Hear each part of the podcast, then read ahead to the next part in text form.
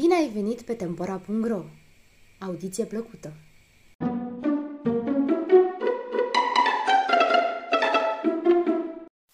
Vulpea, lupul, ursul și pasărea de smarald. Baz popular armenesc. A fost odată ca niciodată un rege armean care avea un singur fiu. Flăcăul era un neisprăvit și singurul lucru de care îi păsa era vânătoarea. Vâna din zor și până în noapte. Într-o zi, tătâne i-a dat un arc nou, destulă hrană ca să aibă ce mânca vreo câteva zile și i-a spus să meargă să-și câștige pâinea, ostenind să mai țină în spinare un atare fiu. Feciorul sărută mâna părintelui și plecă să-și caute norocul. Nimeni nu poate ști cât de departe s-a dus până ce ajunse la un codru adânc. Acolo își ridică o colibă și viețui în ea. Vâna ca și mai înainte. Zilnic avea belșug de carne să mănânce. Ceea ce nu prididea punea la sărat și păstra într-un beci ca să nu se strice. Trecu un an și o foamete cumplită mână toate fiarele să rătăcească prin păduri, cu mic, cu mare, doar, doar o găsi de ale gurii și nimica nu găseau.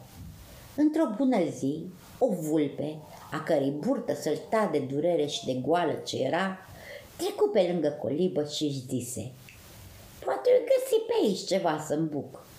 Cu băgare de seamă, făcând un pas și adăstând, făcând altul și trăgând cu urechea, se apropie de coliba vânătorului.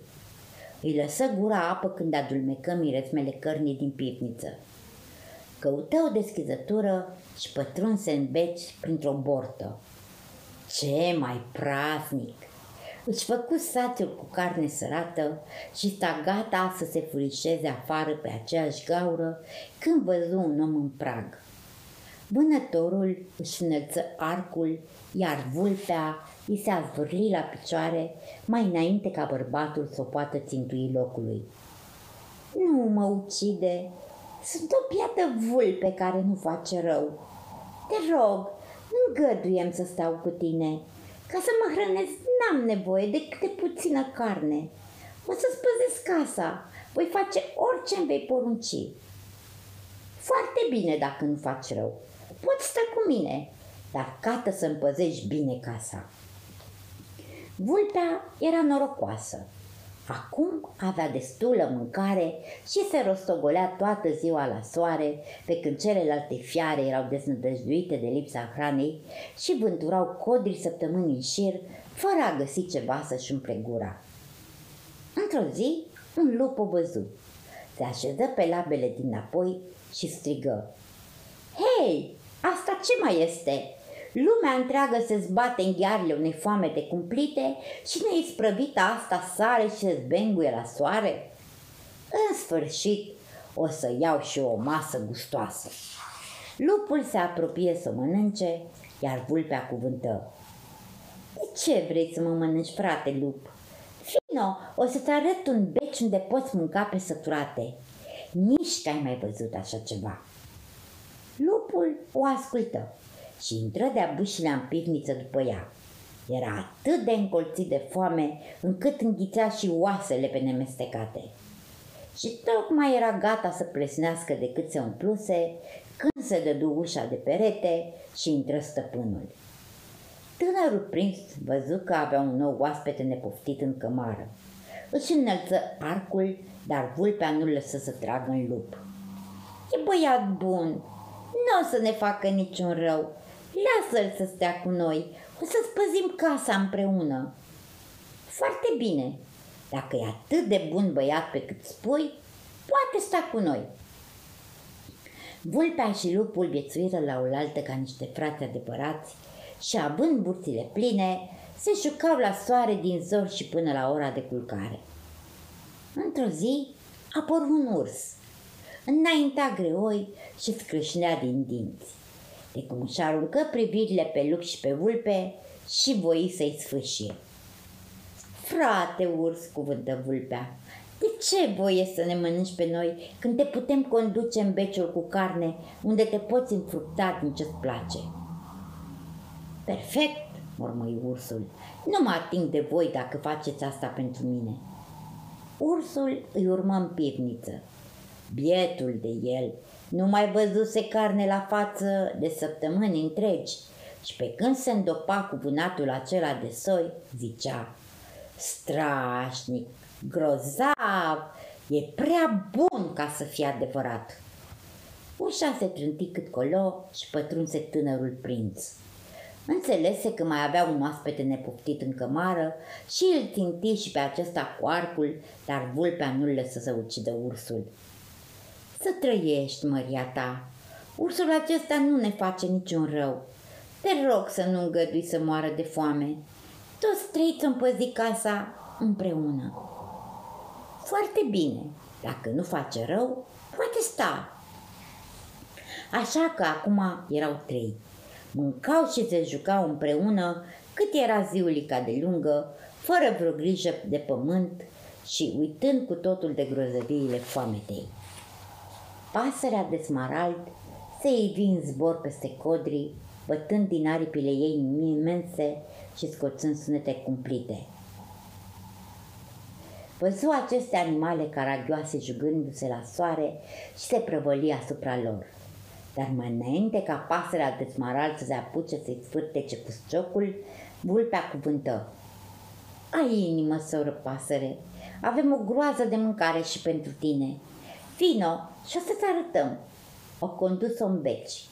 Pasărea de smarald se lăfăia printre atâtea cărnuri puse deoparte, când ușa se deschise și vânătorul descoperi că mai avea un oaspete nepoftit în cămară. Vulpea însă salvă și viața păsării. Nu face niciun rău. Lasă să viețuiască cu noi. Îți vom păsi casa, tu patru. Vulpea, lupul, ursul și pasărea de smarald să lășuiră cu stăpânul lor timp de șapte ani. Foametea trecuse. Prin păduri găsea iarăși hrană din belșug, ca și prin satele din preajmă, și să socotiră că ar fi fost mai bine să plece și să se descurce fiecare pe socoteala sa. Dar vulpea spuse, omul acesta ne-a ținut în viață atâția ani. Hai să-i facem un bine înainte de a pleca. Este holtei.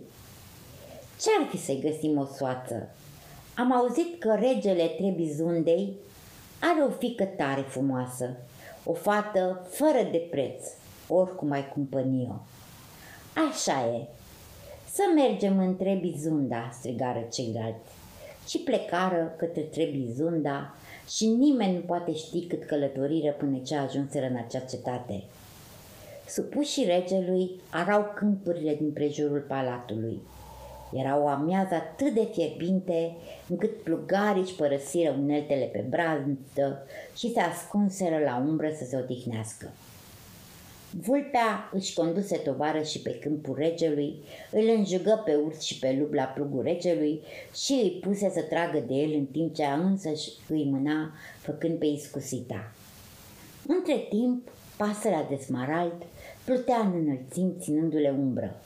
Cânta un cântec de arat. Când slugile regelui văzură ce făceau, se înspăimântară atâta încât de dură buzna la rege și îi povestiră tot din fira păr. Regele, regina și fica lor ieșiră în balconul palatului să privească la lucrurile acelea de necrezut. Și pe când se uitau, pasărea de smarald se năposti din tării, o însfășcă pe prințesă și ținând-o strâns în cioc, pieri în zbor. De pretutindeni izbucniră strigăte după ajutor, dar nimeni nu putu opri pasărea de smarald sau măcar să o aducă mai jos căci ea se înălța și se tot înălța cu prințesa. Vulpea, lupul și cursul trântiră plugul cât colo pe câmp și te strecurară în codru. Când au ajuns la coliba stăpânului lor, lupul o purta pe prințesă în spinare. Să trăiești, măria ta, spuseră într-un glas. Am fost la Trebizunda să te aducem nevastă. Stăpânul lor sta împietrit de frumusețea de zână a acelei fecioare. Vulpea îi povesti cum o răpiseră. Regele Trebizundei află de peregrinările fiicei sale și trimise oaste să o aducă înapoi. Când prințul văzut liotele de oșteni veznind câtă frunză, câtă iarbă, nici nu știu unde s-ar fi putut ascunde. Vulpea îl încurajă și zise, Să trăiești, măria ta, și nu te amesteca în luptă. Știm noi cum să ne descurcăm cu oamenii aceștia. Ostașii fură îngrămădiți între lup și urs pe o aripă și între vulpe și pasărea de smarald pe cealaltă. Curând au strivit întreaga oaste și regele trebuizundei îi fu dat să cerșească pacea. De dragul fiicei mele, încetează acest măcel, strigă el. Ce s-a făcut, e bun făcut. O poți păstra pe fica mea. Îmi retrag armiile numai decât. Vulpea, lupul, ursul și pasărea de smarald se apropiară de stăpânul lor și ziseră. Să trăiești, măria ta, foame te-a încetat și nu vrem să-ți mai stăm povară. Stăpânul le dădu îngăduința să plece, își luă frumoasa mireasă și se întoarse în țara lui Tătânesu. Se împăcă cu tatăl său și regele se bucură să-l aibă iarăși pe fiul lângă sine. Ei își împliniră dorințele și fie ca și dorințele voastre să se împlinească.